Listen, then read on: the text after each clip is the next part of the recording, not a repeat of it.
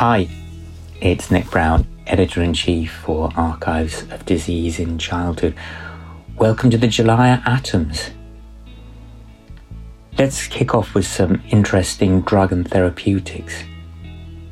So I've angled this as over-the-counter, under-the-radar, and the, and the premise is just that despite the lack of anything resembling concrete evidence of benefits, the over-the-counter market for self-limiting symptoms, most notably cough and diarrhoea, continues to flourish.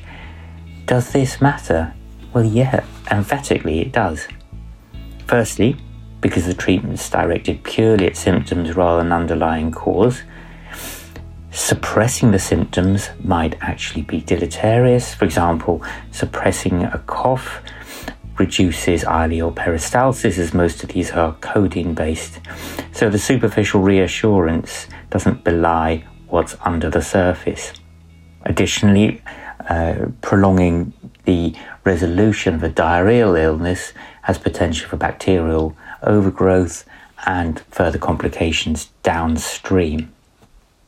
The final issue is that simply masking symptoms of what are largely benign, self-limiting illnesses might delay the investigation of those for whom a search for a real underlying cause is warranted. Then there's a potential for harm in the form of addiction, the elephant in the room, or one of many in this case, particularly as many are opioids, and prolonging symptoms even if appearing to attenuate them. So this is where Paul Turner's and John Warner's very insightful commentary hits hard. They examined the arguments for the risk of anaphylaxis between previous opioid drug exposure and neuromuscular blocking uh, anesthetics. So it's been known for some time that children who uh, have had cough medicine in the form of opioids are more likely to react to rocuronium at anesthetic, so neuromuscular blocking drugs. There's some quite powerful uh, observational literature on this, but then of course that's never conclusive. But the odds ratios are at least in the territory of, well, I certainly want to think a bit harder about this. And it's not only neuromuscular blocking drugs. An association has also been associated between full codeine intake in the form of cough medicines and cephalosin prophylaxis, which has been noted in Australia.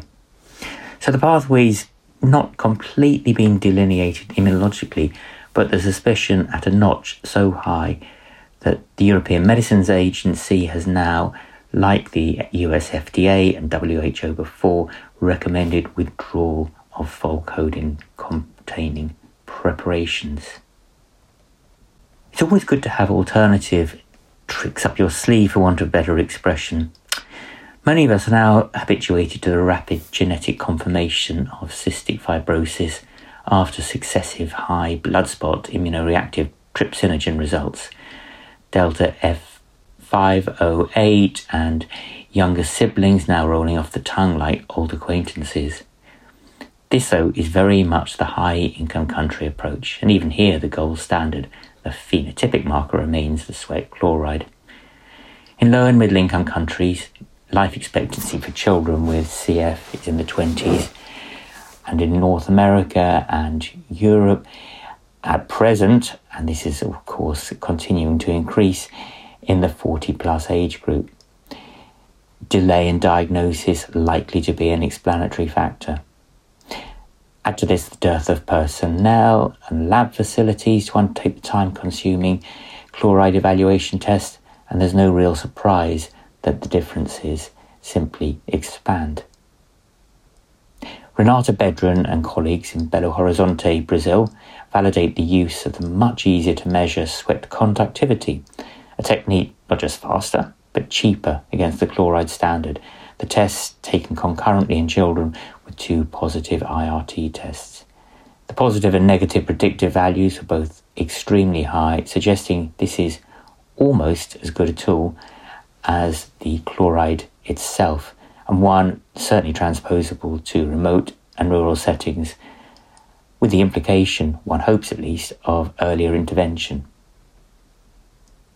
How does one know that an intervention is working? Blood measures, functional assessment, anthropometry, or the rather underrated, simply asking about well-being. Well, until now, resting energy expenditure has been largely used as a as a research adjunct. Uh, the tools, a composite of indirect calorimetry and dual energy X-ray absorptiometry, both time-consuming. Think, though, of the potential implications of serial measurements of baseline energy expenditure as a marker of response to treatment in, for example, endocrine or inflammatory disorders. Laura Watson, Tim Cole and colleagues at the N I H R Research Facility in Cambridge described the derivation of centiles for resting energy expenditure adjusted for lean mass versus age using previously tested L M S methodology in a group of children and adults, and illustrate this with a case example. These charts, one hopes, will open doors previously the sole premise of biomedical science hypothesis generation work and not for general release. Many moons ago, I had the privilege of being one of Victor Dubovitz's S H Os at the Hammersmith Neuromuscular Unit, then as now a quaternary referral point for children diagnosed with undiagnosed hypotonia. Whichever category a child fitted before assessment, the diagnosis and ultimately prognosis was rarely a positive one, um, though at that stage non-invasive ventilation was beginning to offer a previously unavailable avenue, at least in some of the uh, muscular dystrophy patients. And what did I take from that time? The importance of checking maternal handshake, of course, the tongue for fasciculation typical of anterior horn disease, a Gower's sign, and the presence or not of tendon reflexes. Fast forward a generation, literally, a frenzy of molecular research, and the options for spinal muscular atrophy now have a lustre unthinkable even a decade ago. There are now three licensed treatments, nusinersen, onasemnogene and risdiplam, all based on augmenting the missing S M N one gene or enhancing the activity of its genetic neighbour, S M N two. Vasanta Gowda and colleagues at the Evelina Hospital describe the gestation and early infancy of these breakthrough treatments in a detailed, absorbing review. That's all for now. Hope you have a great summer. Thanks for listening. Much more, of course, in the rest of the journal, A D C dot B M J dot com. I was spoiled for choice this month. And you can check out the podcast on any of the platforms you usually use, Apple, Spotify, amongst others. Bye for now. See you next month.